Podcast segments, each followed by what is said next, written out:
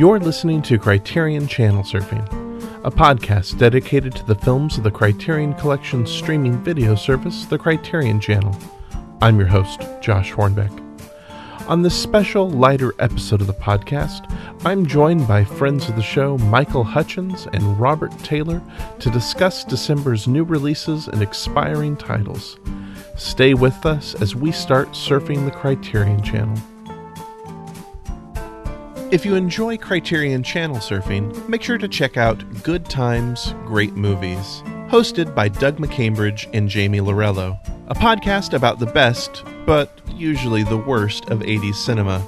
Every other Friday, Doug and Jamie discuss a film from the 80s. Some are films they haven't seen since they were kids and offer a contemporary perspective. Others are films they've never seen before but probably should have. Do they hold up? Are they classics? Or would these films just be better off having been lost to time? Find out more at goodtimesgreatmovies.com. Criterion Cast, a podcast network and website for fans of quality theatrical and home video releases. Find out more at criterioncast.com.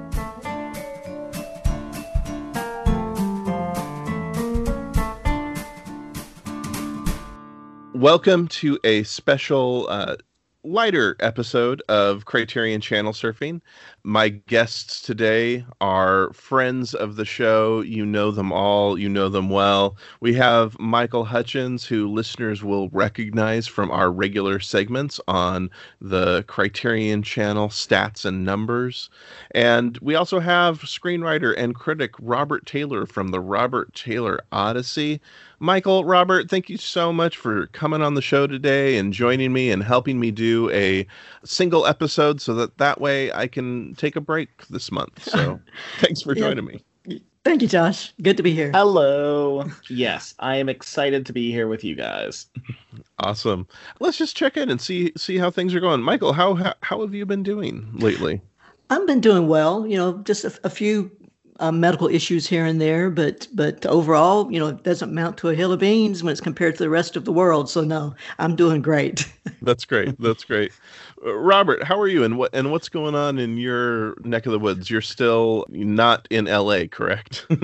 uh, there are still Trump signs up everywhere. Is how things are going here. I attempted to have vegan sausage today, and let me just tell you if you've ever eaten like a slightly spicy rock that's what it tasted like. Um, i have been told by various people online that i'm just buying the wrong kind. So i suppose i could try a different kind but no never never again with three exclamation points. That that's about how i'm going. Wow. Yeah that's that i'm i'm sorry for the the bad experience with the vegan sausage. Yes I saw your photo uh, I saw your photo, Robert, and it looks like they're they are as rocks. bad uh, fried, as I... fried fried rocks. Yeah, it, it, was alarming. I'm making peanut brittle later today, though. Hopefully, it goes better. Right. well, this episode is really we're going to be focusing on the new and expiring titles. Normally, you know, if you're going to take a month off, you can you can do that pretty well. But you know, with this show, we're trying to get you information, listeners, about the new and expiring titles and give you guidance on what to watch and what to what to catch. So uh, we don't want to leave you out in the cold in this cold cold December. So let's just dive into the the new and expiring titles. Robert, Michael, uh, when you look at the list of titles that have been announced by Criterion for this month and what has been added to the the list. And we'll go over the specifics here in a little bit but Michael let's start with you.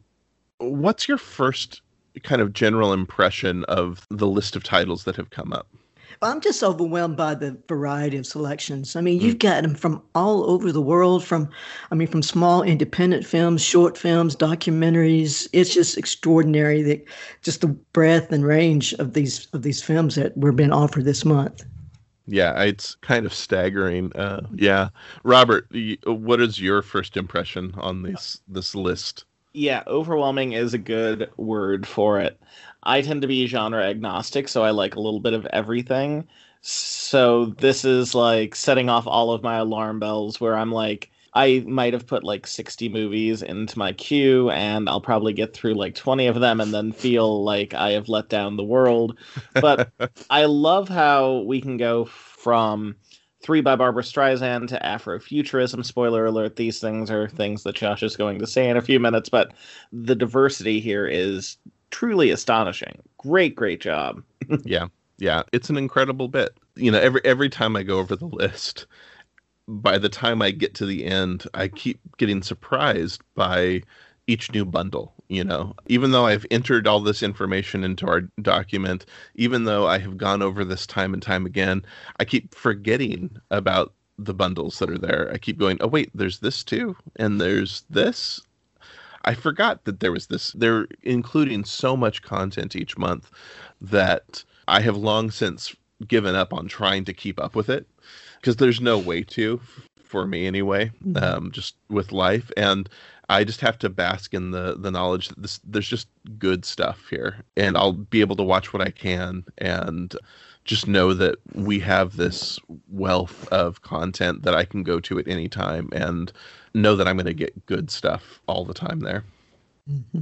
yeah. it was so difficult to come up with just a few ones that we were that I was excited to catch and ones that I really wanted to recommend. I had like legitimately 10 that yeah. I was bouncing between.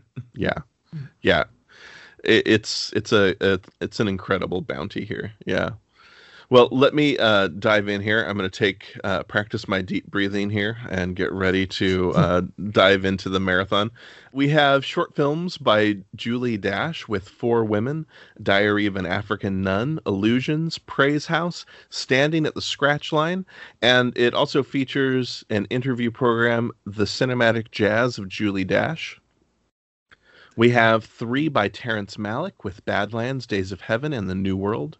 We have the best of Mae West with She Done Him Wrong, I'm No Angel, Belle of the 90s, Going to Town, Klondike Annie, Go West Young Man, Every Day's a Holiday, and My Little Chickadee. Three by Barbra Streisand with Yentl, The Prince of Tides, and The Mirror Has Two Faces. Documentaries by Alan Berliner with The Family Album, Intimate Stranger, Nobody's Business, and The Sweetest Sound. We have films by Marie Losier with the features The Ballad of Genesis and Lady Jaye, Cassandro the Exotico, and the shorts The Passion of Joan of Arc, The Touch Retouched, Bird, Bath, and Beyond, Electrocute Your Stars, Eat My Makeup, and a whole lot of other shorts there. We have three by Rick Alverson with New Jerusalem, The Comedy and Entertainment. We have Afrofuturism, with features Space Is the Place, Born in Flames, The Brother from Another Planet, Ornette Made in America, Yeelen, Welcome to the Terrordrome, The Last Angel of History, An Oversimplification of Her Beauty, White Out, Black In, Crumbs, Once There Was Brasilia, and Supa Modo. And then it has a lot of shorts as well. We have two documentaries with The People United and Black and Blue. We have directed by Margaret von Trotta with the lost honor of Katharina Blum, Marianne and Julianne, Rosa Luxemburg, Vision from the life of Hildegard von Bingen and Hannah Arendt. We have Cary Grant comedies with I'm No Angel, She Done Him Wrong, The Awful Truth, Holiday, My Favorite Wife, The Bachelor and the Bobby Soxer, Mr. Blandings Builds His Dream House, Indiscreet, Operation Petticoat, The Grass is Greener, That Touch of Mink, and Father Goose. We have films by Camille Billops and James Hatch with the features Finding Christa, The KKK Boutique Ain't Just Rednecks, A String of Pearls, and the shorts Suzanne Suzanne, Older Women and Love, and Take Your Bags. We have the streaming premiere of Sorry We Missed You, the sh- original short documentary Uncovering the Naked City. We have a lot of individual titles that aren't connected with any bundles. We have La Fleur, Dawson City Frozen Time, Now Voyager, Quadrophenia, and Les Saignantes. We have the Criterion Collection editions of The Awful Truth, Paris is Burning, and The Phantom Carriage. We have From the Archives with Bad Day at Black Rock. We have Saturday matinee of National Velvet, The Railway Children, 20 Million Miles to Earth, and City Lights. We have the double features of My Sex Life or How I Got Into an Argument and My Golden Days, Days of Heaven and Re- The Reflecting Skin, Bell, Book and Candle and I Married a Witch, and Kronos and Black Christmas. We have the short plus feature of The Extraordinary Life of Rocky and Harold and Maude, Mutts and White God, Santa, The Fascist Years and The Silent Partner, A Christmas Inventory and A Christmas Tale, and Snow Canon and the Clouds of Sils Maria. We have uh, Art House America, The Doris Duke, with features Moakea, Temple Under Siege, Out of State, August at Akiko's, and shorts The Sand Island, Stones, Like a Mighty Wave, and a couple of other shorts in there as well. We have another Observations of Film Art with The Telling Details in Hunger. 30 years of the Film Foundation. We have new titles added to that bundle with The Mystery of the Wax Museum, The Lusty Men, Night of the Hunter, and Paths of Glory. And we have a new title added to the Frame of Mind Psychiatry on Screen bundle uh, with House of Games. I'm patting down your brow right now. Uh, 'cause thank you. know- I appreciate every that. time he finishes, I feel like I need to like give him a standing ovation. it's a i mean it's just a it's a huge list i had forgotten you know again i always forget about things i had forgotten about the camille billops and james hatch bundle which just looked really really fascinating to me as i was uh, doing my my prep work for this filmmakers that i don't know much about but as i was doing research their films just sound really fantastic. So yeah i'm i'm just blown away by everything that's in there and can't wait to to dive in. Let's dive in and see how how we help people navigate this because again i think there's so much there. Michael what's the first title that you're really excited to catch out of this this grouping here? I want to see the streaming premiere of Ken Loach's latest film and possibly his last film, Mm. Sorry We Missed You. It's just, it sounds fascinating. I don't know much about it. And that's why I try to keep myself away from knowing a lot about films. But I've always, I've always loved his other films. And from my understanding, um, he has publicly said that, that this may be his final film. Mhm. And um, it centers around the 2008 financial crisis. And of course, most of his films have to do with the working class in Britain. And so that's the biggest one I'm looking forward to. And there are a few others, but I'll, I'll let Robert go on with, with his first one. Well and and i will say that sorry we missed you that's one that i've been really eager to catch since uh, i've been hearing about it at the festivals yeah So mine is one of the ones in 30 Years of Film Foundation, which is a fantastic set. I love just diving in because there's so many different genres, so many different filmmakers in there. But the one that caught my eye is specifically Mystery of the Wax Museum, which of course is a Michael Curtiz film from the 1930s. It was sort of iconically one of the most, uh, it was lost for decades and was one of the most in demand titles when it was finally found. It was in terrible shape. It was created in two strip Technicolor. And people who did not understand what two strip Technicolor was previously restore it. So it just looked like a crappy colored title with Crayolas essentially. And what the Film Foundation has done is truly uh, restored it back to its original beautiful red and green negatives. I've never seen it before. I'm so excited to dive in and catch it as it was meant to be seen. It's only, I think, an hour and four minutes. So I am very excited. I will probably be doing that later tonight after I finish my peanut brittle and then throw away all the vegan sausage. And now I'm excited too. Not for the sausage. No, that sounds really fascinating. It I love yeah. two strip Technicolor films. I find the the process really fascinating, and the the effect can be really really eerie and haunting. I know in the silent Phantom of the Opera, it's really really just gorgeous in the one in the masquerade sequence, and um, yeah, this sounds really really fascinating. Yeah, and then one other. I'm sorry to keep blathering on about this, but I am No. legit excited to see it. But um, the cast, it's Lionel Atwill, it's Fay Wray, i.e., you know, from uh, King Kong, and then we have Glenda Farrell, and apparently her character here was so popular that they created the Torchy Blane character, which is a series of, you know, B budgeted films for her based on this character. So I'm very mm. still again super excited, can't wait. Josh, have you sufficiently recovered and like had a gallon of water? Are you ready to uh, are you ready to dive in with a couple I, of sentences? I think so. you know, I, I am really intrigued by the Julie Dash short films. You know, uh, Daughters of the Dust is such a monumental work, and to be able to really dig into her short work, you know, this is to me one of the the great things about the Criterion Channel is getting these collections of a filmmaker's short films and being able to contextualize early work or work that is harder to find and so to me this is this is just those, those these are those gems that the channel has to offer that you know on another streaming service might get buried because short films are just they're they're not going to pop up in an algorithm very easily or might get buried because they're part of a,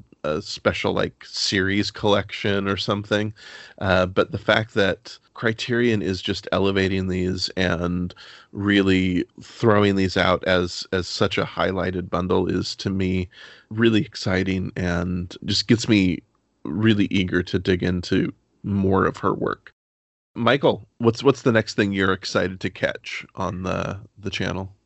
Well, some of you know that I'm a big fan of science fiction, so of course uh, that doesn't really? that no. doesn't that doesn't necessarily mean that I like science fiction film. You know, science fiction literature, science fiction film, two different, you know, cats and dogs. Okay, but yeah. this this new bundle of Afrofuturism sounds fascinating. I've seen about half of the features and none of the short films, but uh, the ones I saw uh, Lizzie Borden's Born in Flames, of course, that's been on the channel for a while. And I saw Brother from Another Planet uh, back in the 80s. And uh, I wasn't as impressed with it as I think I'm going to be when I see it in this context. And I think that's that's something that that Criterion in their curation, what they do, they they, they put it in with other films, and so you can actually see them uh, within within a context of other films. But um, I've also saw the Ornette Made in America documentary, and I'm not sure what that is doing in a doc in a bundle about Afrofuturism, except maybe it's the the uh, kind of futuristic sounds that's made by Ornette Coleman. You know, who knows? And then Yeelen, uh, the the African film. Uh, fascinating magical realism wonderful film but the two i want to see in that bundle is space is a place and that was a 1974 film you know even before the term Afrofuturism was ever thought of. And it was uh, starring and written by Sun Ra. And uh, he was kind of like a uh, experimental cosmic jazz musician back in the 60s and 70s. And uh, this is a film that I've never even heard of, never knew that he was that he actually was involved in filmmaking at all. And then I also want to see. Um, I'm gonna watch Brother from Another Planet again, just just to, you know to get a, get another look at it. So what do you think? What do you think, Robert? I did not pick the Afrofuturism okay. bundle specifically because I saw that you did. Um, that said, I am still very, very excited. Um, yeah. Mine is, I feel like a bad member of the LGBT community because I have never seen Yentl. I cannot wait. I truly know nothing about it aside from the cross dressing and the Papa Can You Hear Me. So excited to see what Streisand has to offer. Super excited to dive in. Are you guys fans? I saw it back when it first came out and I enjoyed it. But then again, it's like a, a film after so many years kind of just fades away. And that didn't stick out for me, but I will watch it again, you know? Yeah, you know, I haven't seen Yentl. Barbra Streisand is a, a performer who has been growing on me lately, especially watching her earlier work, just seeing what she has brought to so many of her earlier roles and things like What's Up Doc and some of the earlier earlier stuff that she was in, I've been really really impressed by just the impeccable comic timing that she brings to things. And so, you know, this is one that I think is is one that I need to see. Uh, I'm a fan of musicals. Uh, you know, I was a I was a theater kid, so you know, musicals have a soft spot in my heart, and uh, Yentl is one that I've been meaning to catch, but I missed it during the last run on the channel, so I, I do need to need to catch it before it leaves again. Uh, viewing party, maybe. I will be texting you later. Um, right. So, Awesome. what are you excited to see, Josh? I always love it when they bring back Laserdisc content. You know, I'm I'm slowly collecting the Criterion Laserdiscs now that I'm Spine complete, and uh, I've been doing it more slowly lately than I, I had been. But Bad Day at Black Rock is one that uh, I have not yet collected and one that I have not yet seen. And I love I love me some crime thrillers, love me some noir, and you know uh, it's it's anytime they throw up that from the archives label on it uh, it's one that i know i'm going to dig into. I'm going to dig into the supplements. I'm going to dig into the entire the entire package. Uh, so this is one that i am very eager to catch. It's also you know i'll talk about it in a little bit as well but it's also going to be leaving at the end of the month. Um, so this is a very limited engagement. So uh, this is one that i think that everyone should should definitely catch as well as one that I'm very excited to look at. This the supplements on this are going to be extremely limited and this is going to be the only time to really catch all of this this content that Criterion created back when they were just starting to to create their supplements for films like this. And we're going to get a commentary on this. Yeah. And that's unusual. Uh, one that was created back in the 91. I think John Sturges, the director, recorded specifically for Criterion. So that's going to be fascinating. Yeah. I I coincidentally, like actually coincidentally, just published a film noir odyssey article on Bad Day at Black Rock. I think it's a masterpiece. I Mhm. love it so much and it's one of those movies where it's so simply told that there's no place to hide. Any mistake will seem like a huge glaring mistake because again, it's very simple and it makes none of the mistakes that one would assume would happen here. The other thing that, just from a screenwriting perspective, this is the lightest of spoilers, Josh. I don't think you will be mad at me Yeah. for saying this. I don't care about spoilers, so Okay, it's it's it's tr- one of the only films that I have seen that very boldly does not spell out any of the motivations of any characters for probably the first 30 to 40 minutes of the hmm. film. Everyone shows up, everyone is acting mysterious, and you don't know why. And yet, because it's Spencer Tracy, you actually give a shit about his character. Yeah. But usually, you know why the hero is doing what he's doing. Not so here. And it's bold and it weirdly works. It shouldn't work, but it does. That's great. I'm, you know, I'm excited for this one. Yeah. Yeah. All right, Michael, what are you going to recommend people check out out of this month's bundles? I mean, I know that I know that uh, we could recommend a whole lot, but if you're going to pick uh, just a couple, what's the first one that you want to recommend? Okay, the first one is a monster. Let me just put it that way. It's a 14 hour film. And if that doesn't drive enough people away, let me tell you again. It's six episodes. Each episode is so wildly different. It's just a, a monument of a film, and it's called La Flor.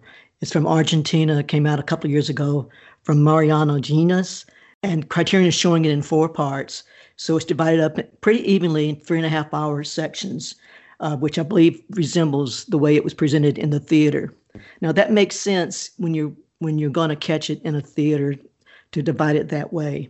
But one of the episodes is split in half, and so I'm gonna have to recommend if you're going to watch it after you watch episode after you watch part two of the Criterion presentation, continue on from there and watch the be- beginning of part three, because that will continue that episode as it was originally presented by the director to be seen as a whole.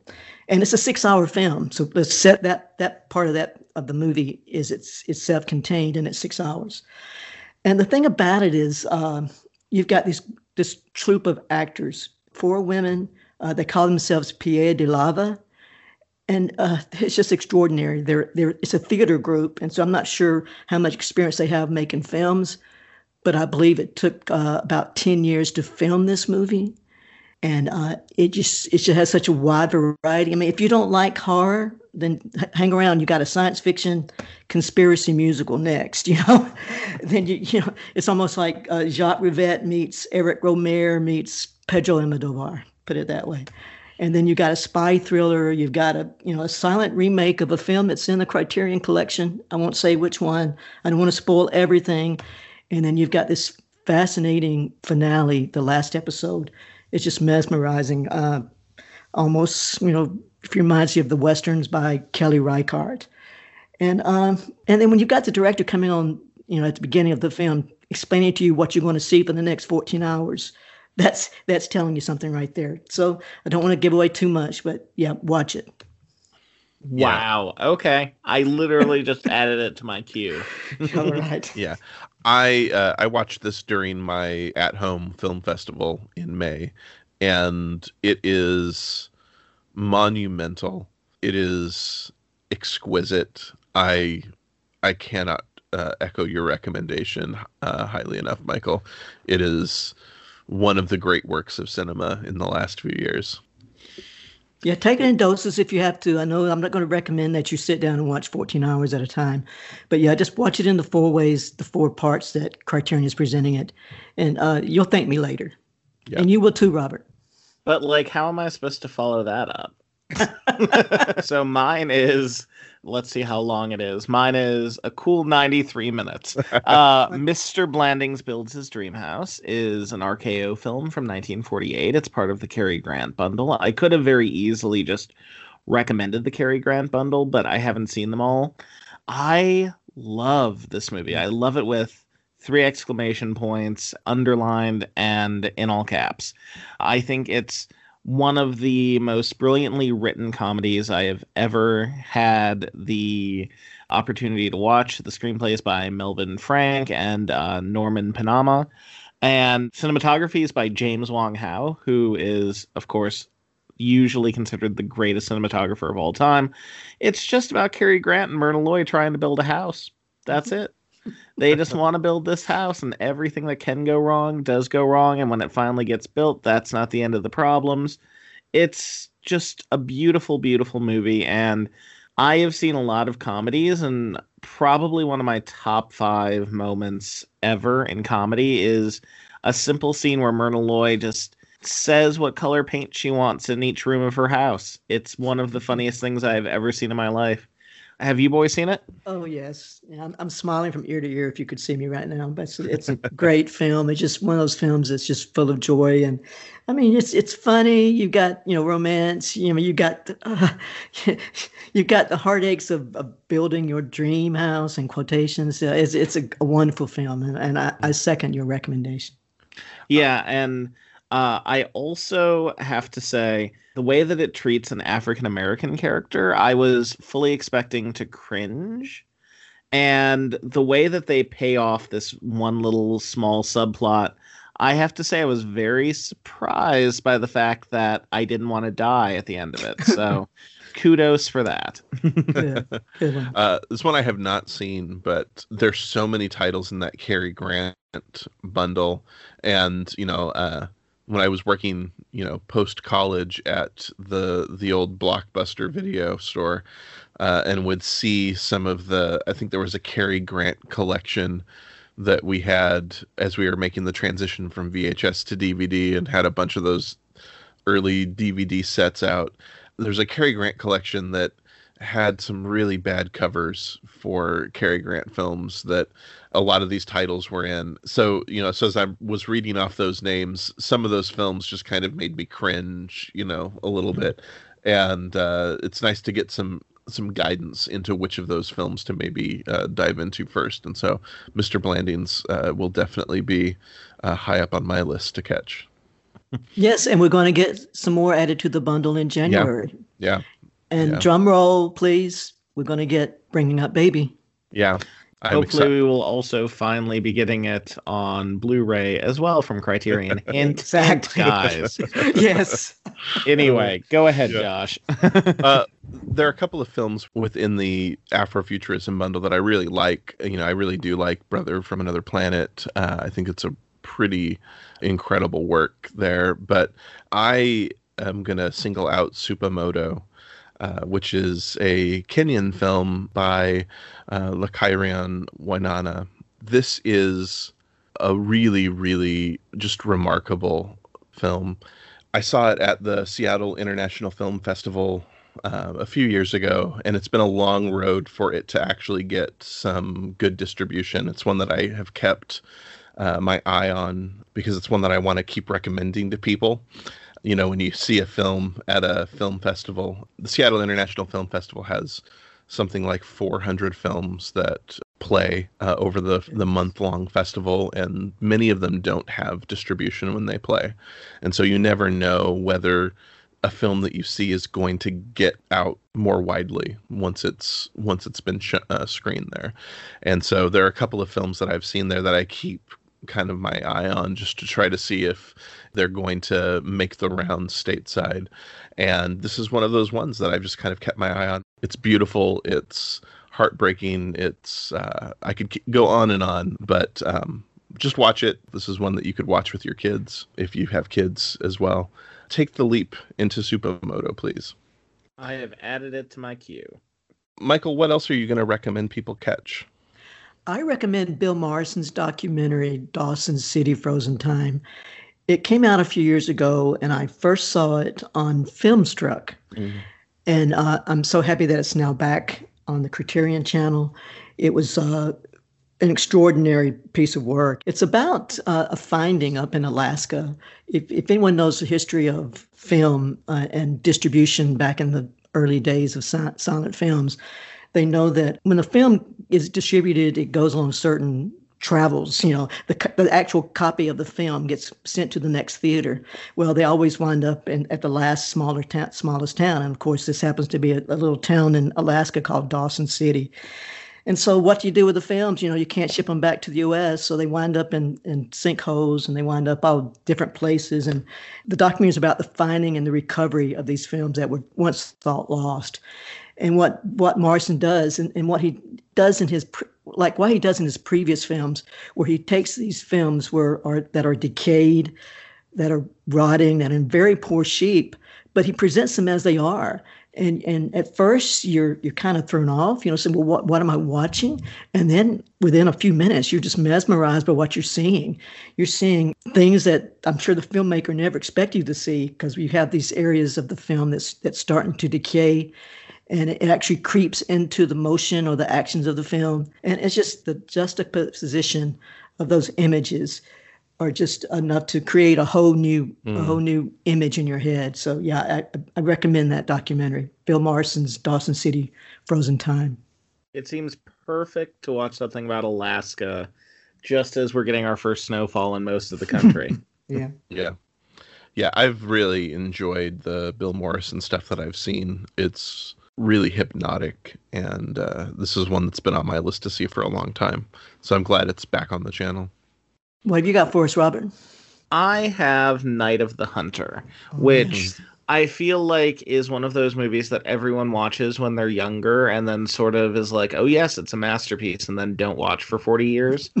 However it's waiting for you to rediscover it rewatch it. It's sitting there. It's all it's as alive as it was the first time you saw it it's as ostensibly perfect as it was when you first saw it.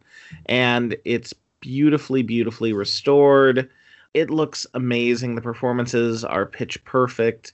It's charles Laughton's only movie of course and boy did he leave everything on the field when he when he made that. It's mm-hmm.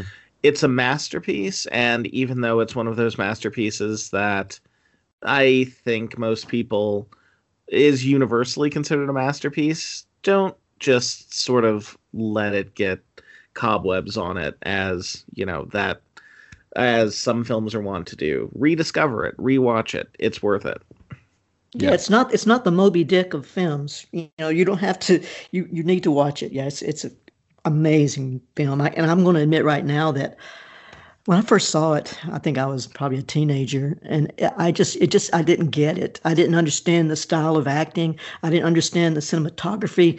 I didn't understand the story, you know. And and so you know, in the years since then, I've seen it maybe five times, and every time I just find something great about it. So yeah, maybe it's not as good as when you first watched it. In my case, it wasn't. It's amazingly better than you when I first watched it. and it's not the film that's changed; it's me that's changed yeah. Yeah, I do love this film. I think it's just magnificent.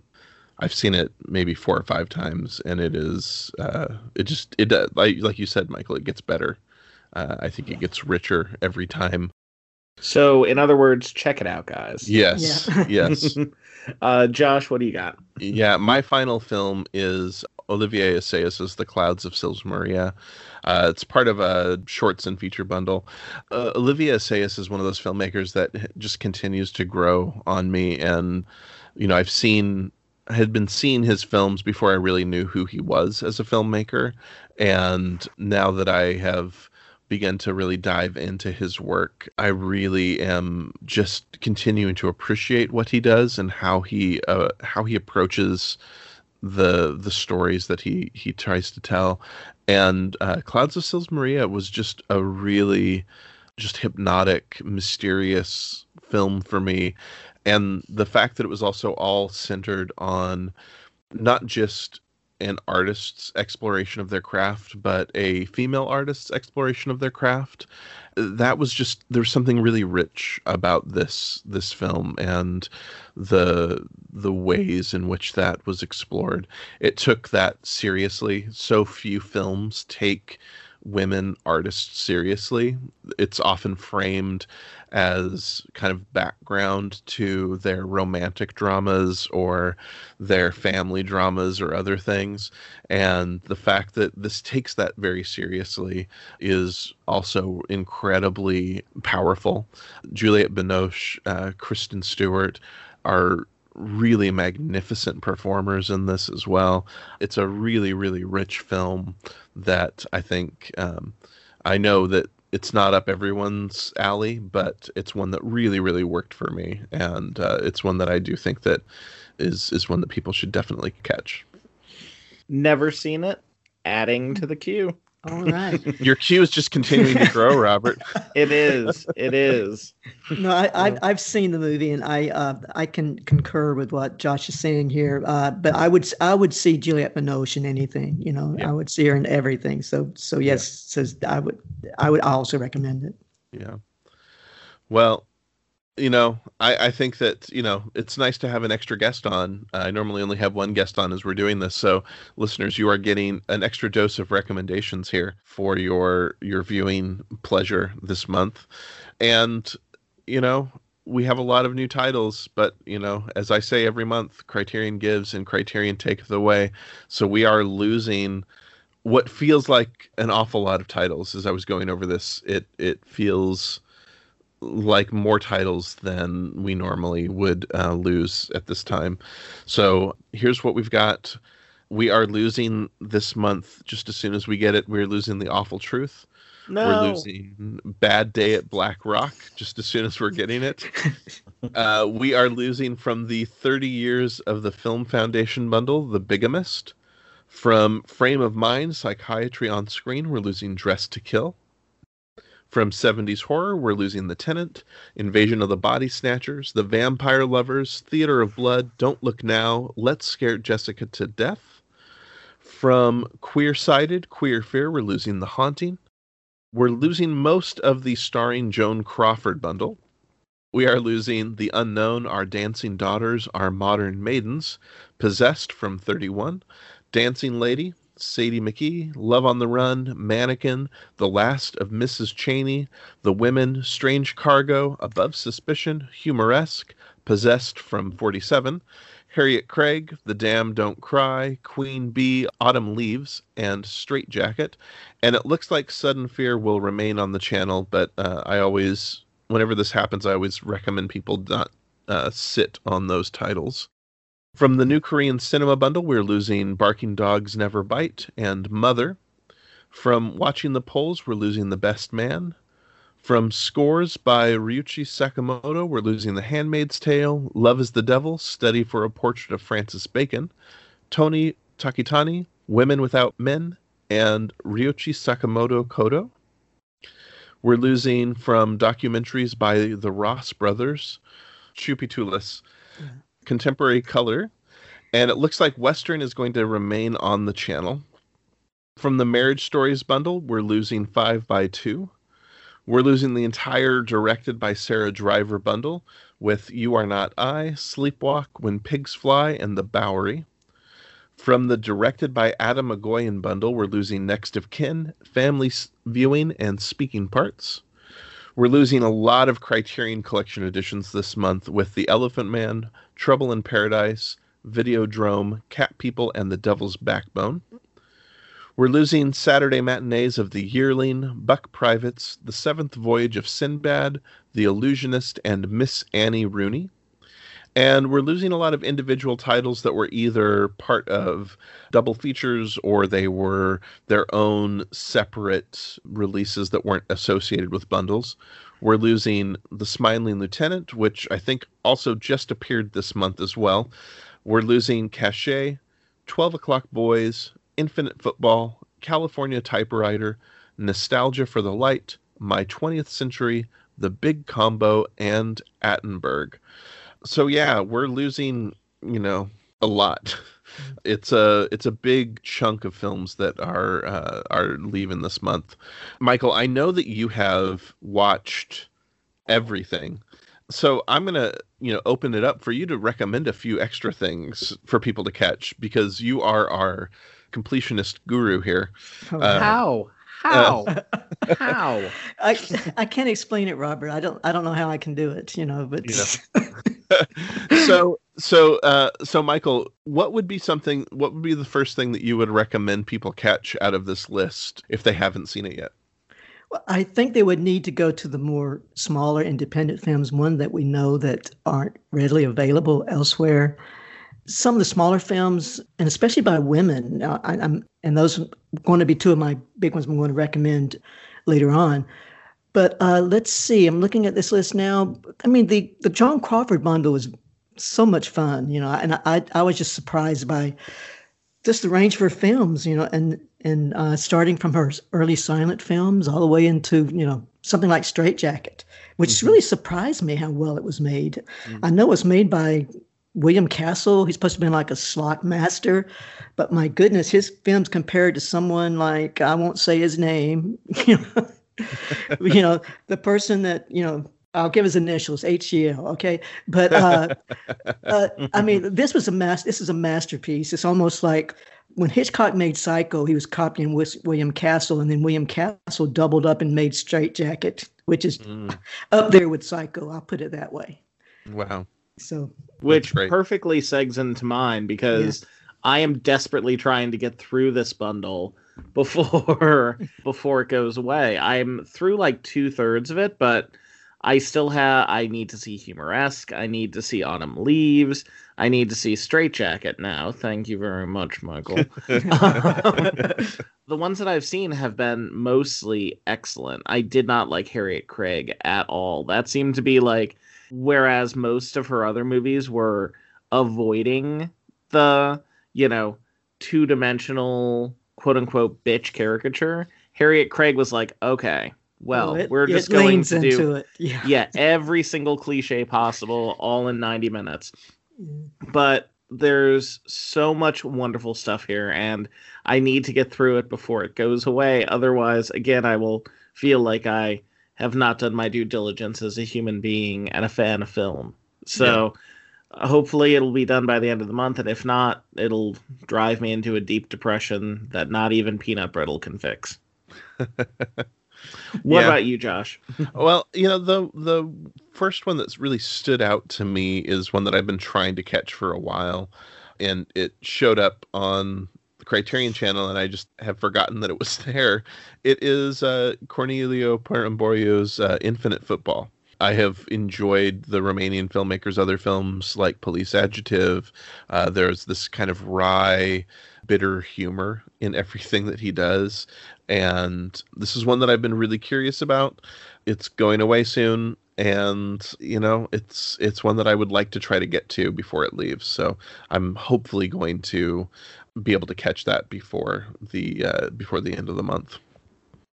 Michael, what else do you uh, before we get into your the two recommendations that you put on our our show notes what else are you going to highlight for us i'm going to recommend those rec- those documentaries by the ross brothers because mm. uh, i just saw their uh, most recent documentary last night. But uh, Tchoupitoulas and and contemporary color, I just like the style and how they approach the world of that they you know it's almost like they're ethnographers is that a word you know it's like yeah. they, they almost like say like Les Blank how he approaches film and mm. so uh, it, i would consider them probably the modern Les Blank filmmakers they're they're interesting filmmakers that I've been really curious about, and and Empty Noses, Bloody Pockets is one that has been really really intriguing to me, and I've heard really great things about. So their early stuff seems really really compelling too. I can't add anything else to my queue, guys. Otherwise, I'm gonna lose it. Robert, what are you? What else are you really excited to catch? Well, I haven't seen Dressed to Kill since I was way too young to watch Dressed to Kill.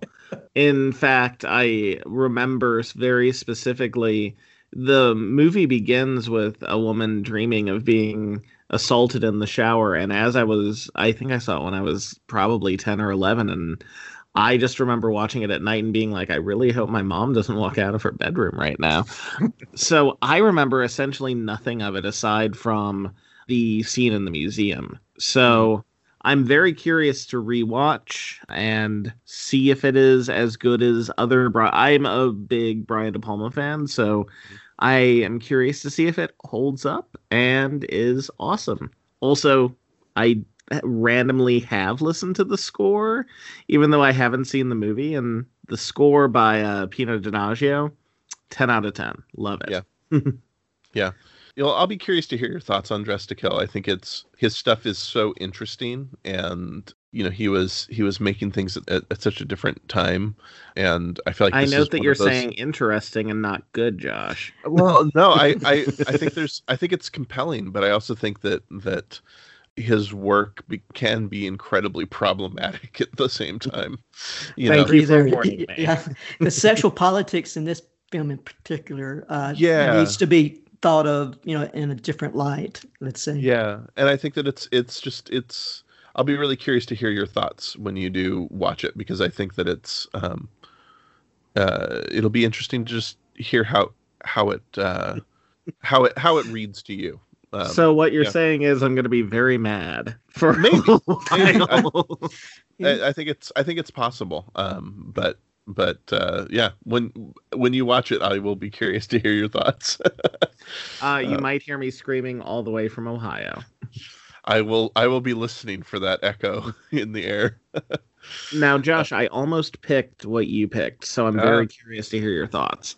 yeah, I really do love the films of Atom Egoyan. I find even the ones that don't work as well, I find them incredibly compelling. I think that he is a filmmaker who is really just I think that he is just masterful in his the way he tries to tell these stories, whether they're more suspenseful, whether they are more dramatic in structure. I was first introduced, like a lot of uh, Americans were, to his work uh, through The Sweet Hereafter, and that still stands as to me one of the high watermarks in adaptation. Um, having read the novel by Russell Banks and seeing how he took something that was so layered and so um, just well structured as a piece of literature and how he really chose to to to shift that narrative and shift the perspective a little bit for film. It was really uh, just a, a, beautiful film that i found so moving and so uh, incredible. And and so I I I'm really eager to to dig into more and more of his work. I'm glad we have some of his films in the permanent collection now, uh, like The Sweet Hereafter and like his uh, previous film Exotica. But you know there are many of his films that are going to be leaving this month, so uh, I'd like to dig in a little bit more to his work. And I'm uh, halfway through Next of Kin. I thought mm-hmm. it was I fell asleep during it not because it was boring, but because I was very tired and yeah stuff happens when it's 11 p.m. But yes, um, I thought that the first half was great. I yeah. really, really enjoyed it. So I'm curious to watch the other three, two that are leaving. Yeah, yeah.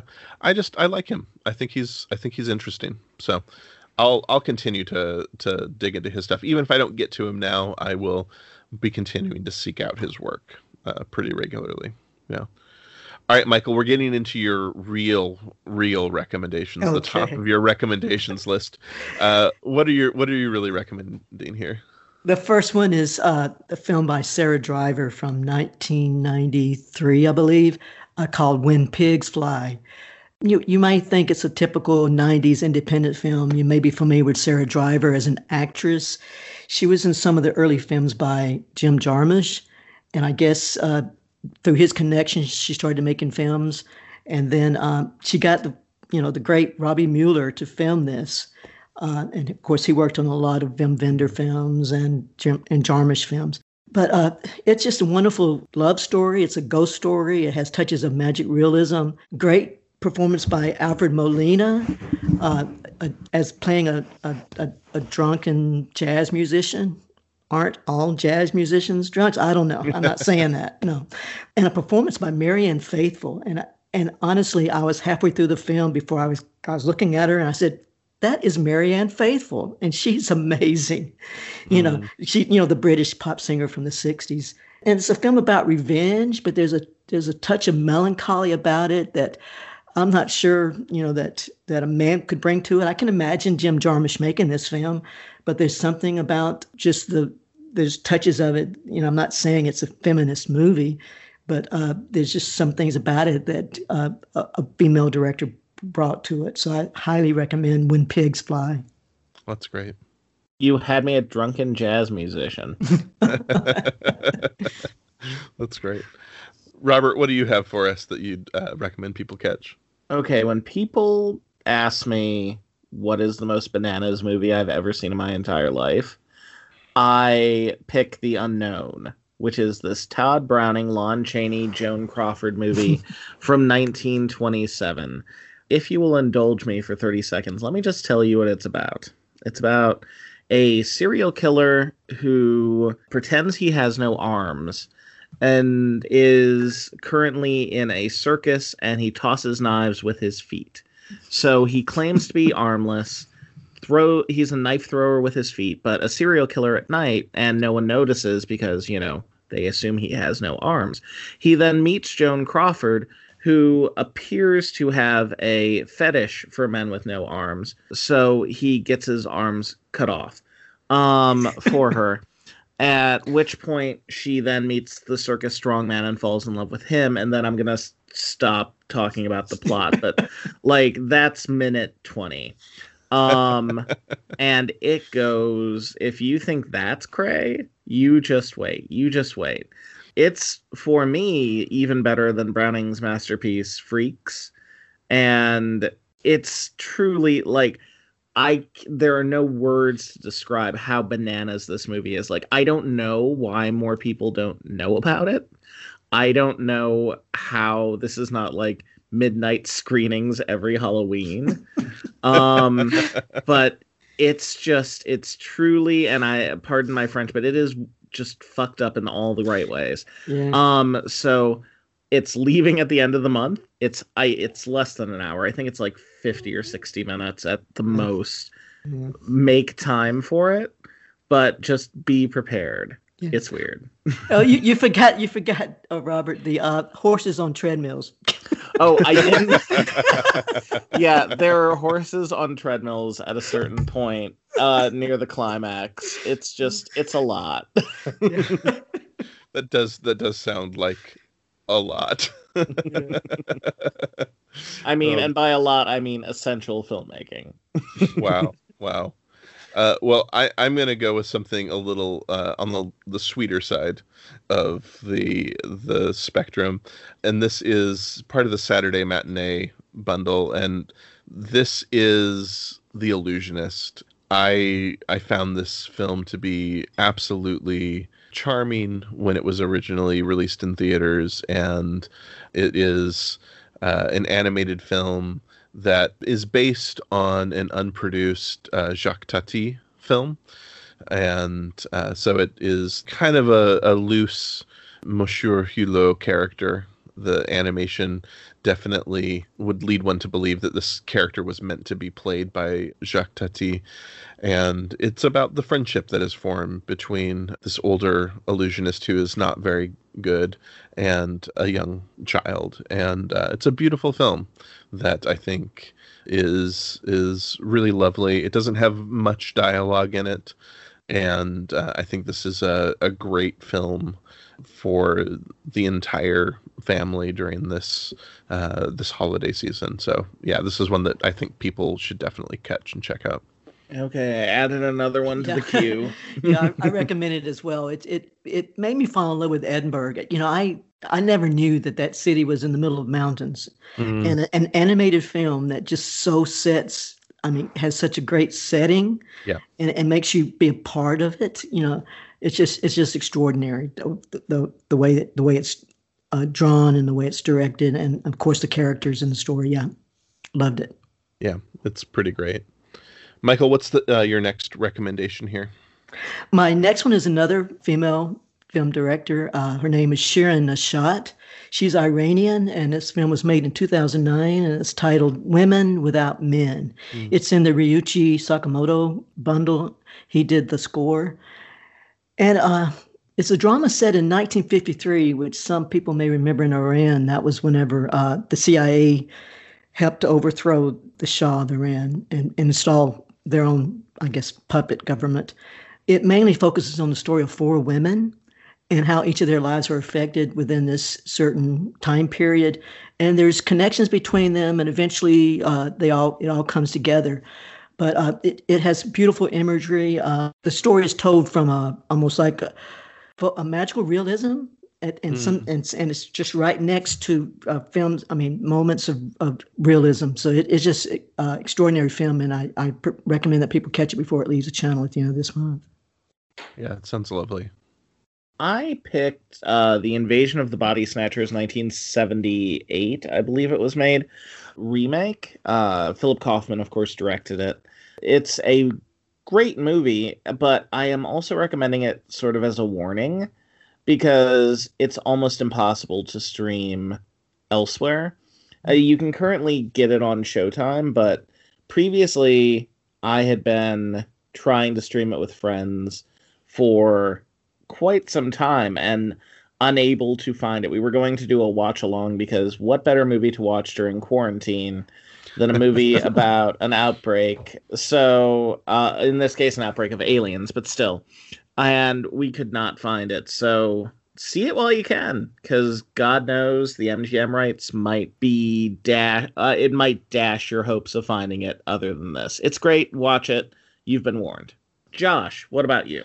uh, I'm gonna I'm gonna close out my recommendations with uh, a film by uh, Ida Lupino. It is The Bigamist. This isn't my favorite film from Lupino, but it was the first film of hers that I had seen. And uh, again, this is one that I saw at the Seattle Film Festival. I saw it two years ago, uh, the last of the film festivals that they held uh, in person and uh, they were doing a, dou- a double feature of her films. They did this in The Hitchhiker.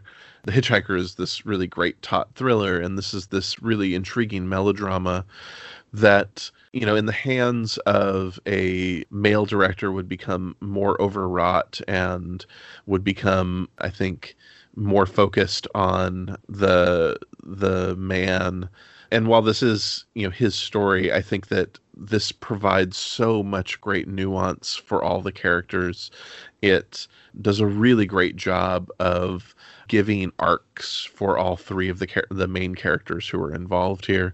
It humanizes everyone involved and uh, it's a really really intriguing and really has some really rich character work in it um, for something that could have just been a sensational B movie. And I think Lupino is just, she's this really, really incredible director that uh, I am glad that we're getting more and more of her work out as, uh, and getting that uh, onto disc and getting that pushed more to the forefront and having her taken more seriously as an auteur by critics and by by the film going public. So I'm I'm glad that people are rediscovering her work, and this is a really really fantastic film that people should should look at. I Yeah. agree. Yeah. I'm a little bit more ambivalent than you are about her prowess as a director. Um, I really dislike Outrage, and I don't like Hitchhiker as much as you do. However, I do like The Bigamist quite a bit. I echo your recommendation of it. yeah, yeah. You know, it almost makes you weak to think about uh, what we lost whenever women weren't able to direct during the heyday of the of the Hollywood studio system. It's just uh, amazing that that we all the voices that we never heard. So Yeah. Mhm. yeah, because I was looking back last night on my list of films I watched in in 2020, and um, almost a quarter of them were by women. So I, I always make a Mhm. special effort to find women directed films, and so that's 250 films I've seen this year. Of course, a lot of them are shorts, but yeah, it's just that I. You, you know, I, I just hope the listener just goes out there, and, you know, and, and seeks out films by other voices. Yeah. The Kino set of uh, mostly silent, informative ones, which they're currently airing on uh, TCM, is a great set. That's highly rec- highly recommended.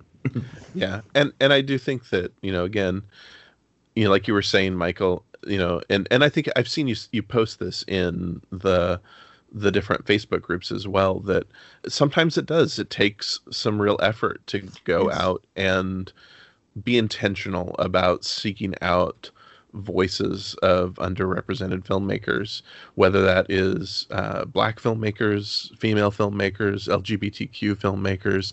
Uh, you know, it's it's key. Yeah. You know, to You have to make an effort. yeah, yeah. I think that that it is it is an important part of um, expanding our horizons, especially when so much of the work that we that is being promoted by studios is fairly white, male, straight centered, and uh, if we if we want to see that change, we need to go out and support the voices that are uh, more diverse out there. So, yeah, Exactly. And also put a spotlight on the ones that do exist, like you were saying earlier, Yep. Josh. Like if we're thinking about we we were talking about women, but like why in heaven's name is Birth of a Nation considered such a major masterpiece and no one has seen within our gates? Like yeah. how is that still a thing? Why Yeah. is that not the our entrance into that type of cinema? Uh, that type of silent cinema. It's infuriating. Yeah. Yeah. Yeah. I think, you know, one of the things that I, I really have appreciated about what Criterion's trying to do here, one of the things that I appreciate about the people that uh, that have come on our show is this this real move towards trying to to promote the work of uh, uh, female filmmakers and uh, black filmmakers and uh, other voices in the room, because I think you know we we all benefit when we hear other perspectives and other voices. Mm-hmm. Exactly. Thanks. Yeah. Well, thank you, friends, for joining me for this today. Those are the Criterion Channel's new and expiring titles for the month of December. We made it through. We did it. Uh, oh, Well, this is the only episode we're going to be releasing this month. So I did want to get a recommendation from each of you on something that is not on the Criterion channel that you think that our listeners should check out before the end of the year. So, uh, Michael, what would you recommend? Uh, let's start with the film that just was uploaded to HBO Max. It is Spike Lee's film of David Byrne's American Utopia. Mm, and it's an extraordinary work. Uh, maybe not cinematically, but as I'm talking about as as a concert film. You know, mm, there's you know David Byrne is the star of two the two best concert films ever made. Let's put it that way. Hmm. Because I mean, I only saw it last night, and I swear within the uh, in the first half hour I was on the verge of tears because it was just so beautifully. Uh, uh, the, the the story he's telling, you know, uh, how he presents his older songs. About half of the half of the songs he performs in the concert are from um, from the Talking Heads era, but uh, but the rest are from his other solo songs. But he puts them all into a new context, and and you're you're looking at his whole forty year career, and uh, the way it's staged. Uh, I think what you take away from it is is just uh, one man's view of, of what America could be and what it's become, but also the hope of what it can be in the Mm. future. So it, it's it's a wonderful work, and I highly recommend it. this is one that I'm really eager to catch. Uh, this is one that, ever since seeing some of the numbers from this show performed uh, on various uh, late night shows. It's just been incredible to see how he has recontextualized his his songs. Yes. And uh, when I heard that Spike Lee was going to be shooting this, uh, I, I think Spike Lee has been doing some just incredible work in shooting live shows. Mhm. And uh, this just sounds really incredible. Yeah, I also cannot wait to see it. Robert, what do you recommend people catch? Um, I'm gonna go light and frothy. I love the movie currently streaming on Hulu called Run, Mm. starring Sarah Paulson. It's a great Hitchcockian thriller about a uh, young girl who realizes a young girl in a wheelchair who has like five or six different health uh, ailments who realizes that her mother is essentially it's Munchausen's by proxy Mm. and she needs to escape. It's directed by Aneesh uh, Chaganty, and he also directed Searching, uh, which is Mm. also an excellent, excellent thriller. I loved every minute of it. It's very short. I think it's less than 90 minutes.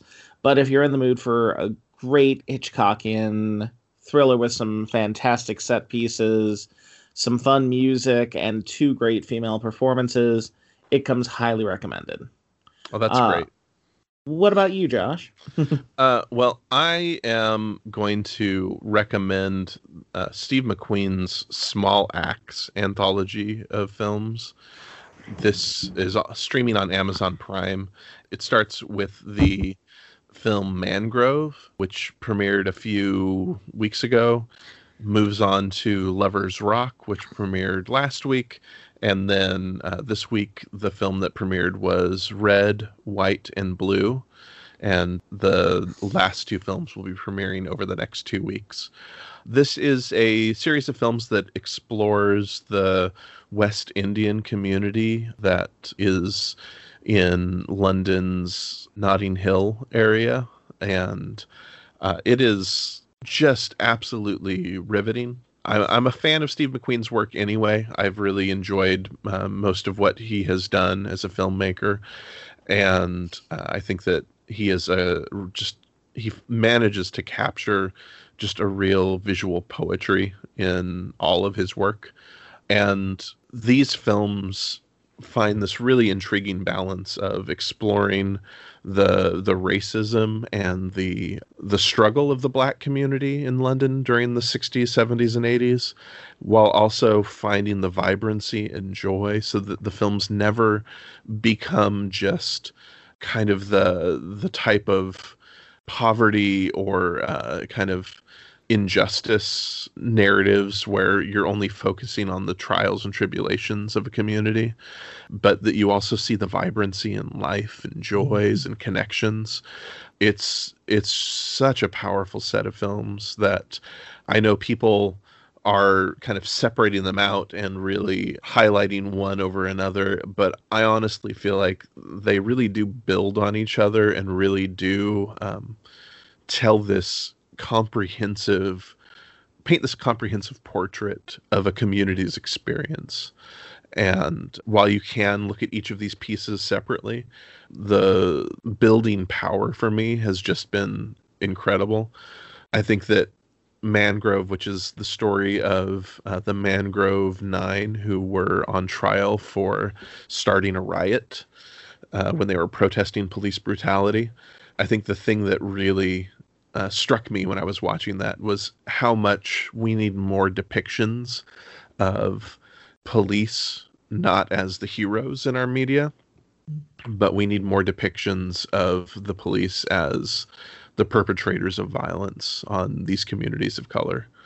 And it just it strikes me how much this uh, this series is is doing to show the ways in which racism has impacted this community while never um, while never letting that be the sole focus so it's gorgeous um, i i can't wait for the next two chapters but i'm glad i have Mhm. these this time to to let them digest if this was not during a pandemic time i can see myself going to the theater each week to see these um, this really is great cinema even though it's being billed as a series on uh, on Amazon.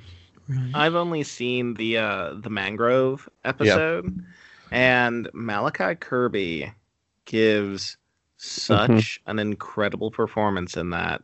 Oh, It's it's one for the ages, yeah. and uh, the movie itself I think is great, Mhm. but it is worth the price of, of admission simply to see Kirby like wipe the floor with like it's incredible. Yeah. ten out of Yeah. ten. Fully Yeah. agree.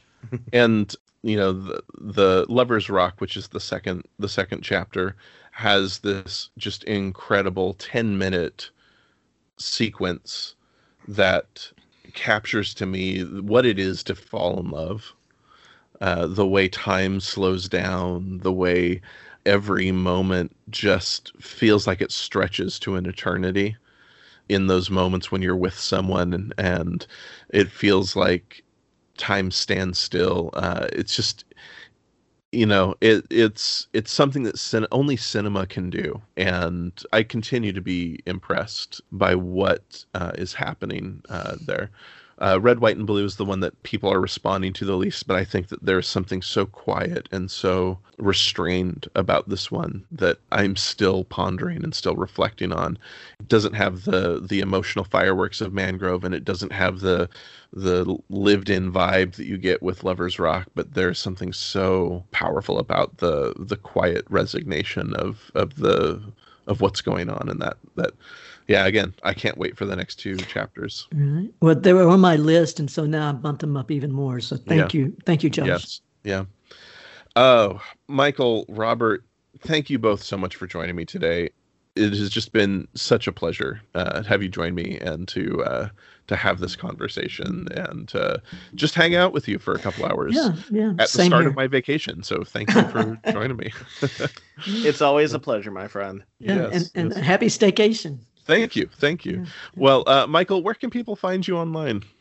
I am on Letterboxd. You can find all of my list on there, and also on uh, a couple of the major Facebook groups, including Criterion Now and the Criterion Channel Channel Club. Uh, and you can also find me reading Robert's blog. There you go. That's great. That's a great lead-in, right? That's a great lead in. Robert, where can we find you online? The blog is called the Robert Taylor Odyssey. Yeah. Uh, check it out. It's on WordPress. Uh, thank you very much. And uh, you can also find me on the social medias, probably being cranky about something. Thank you both so much for joining me. This was cool. it's been great. Anytime. You can find Criterion Channel Surfing at CriterionCast.com and our website, CinemaCocktail.com. And you can subscribe on Apple Podcasts, Stitcher, Spotify, or wherever you get your podcasts. You can also find the show on Twitter, Instagram, and Facebook by searching for Criterion Channel Surfing. If you'd like to continue the conversation, join us in the Criterion Channel Club Facebook group or send us a message at criterionchannelsurfing at gmail.com. You can find me on Twitter, Instagram, and Letterboxd at Josh Hornbeck.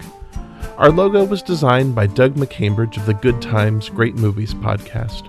You can see more of his design work at dpmdesigns.com. Criterion Channel Surfing is a proud member of Criterion Cast, a podcast network and website for fans of quality theatrical and home video releases. Find out more at criterioncast.com and support the work of Criterion Cast at patreon.com slash criterioncast. Criterion Channel Surfing is listener supported, so please consider donating to the show at patreon.com slash Josh Hornbeck. For just $5 a month, you get early and unedited access to all regular and bonus episodes of the show. And for $10 a month, you'll have the chance to give my guest and I a film to discuss in a special Patreon only bonus episode. I'd like to continue to thank all of our regular Patreon supporters. Your support really does mean so much. On the next episode of Criterion Channel Surfing, my guest and I will sit down to discuss January's new and expiring titles. I hope you'll join us. Thanks for listening.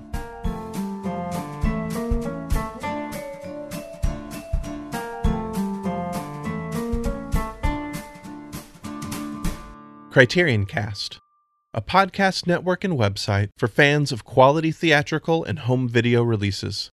Find out more at criterioncast.com.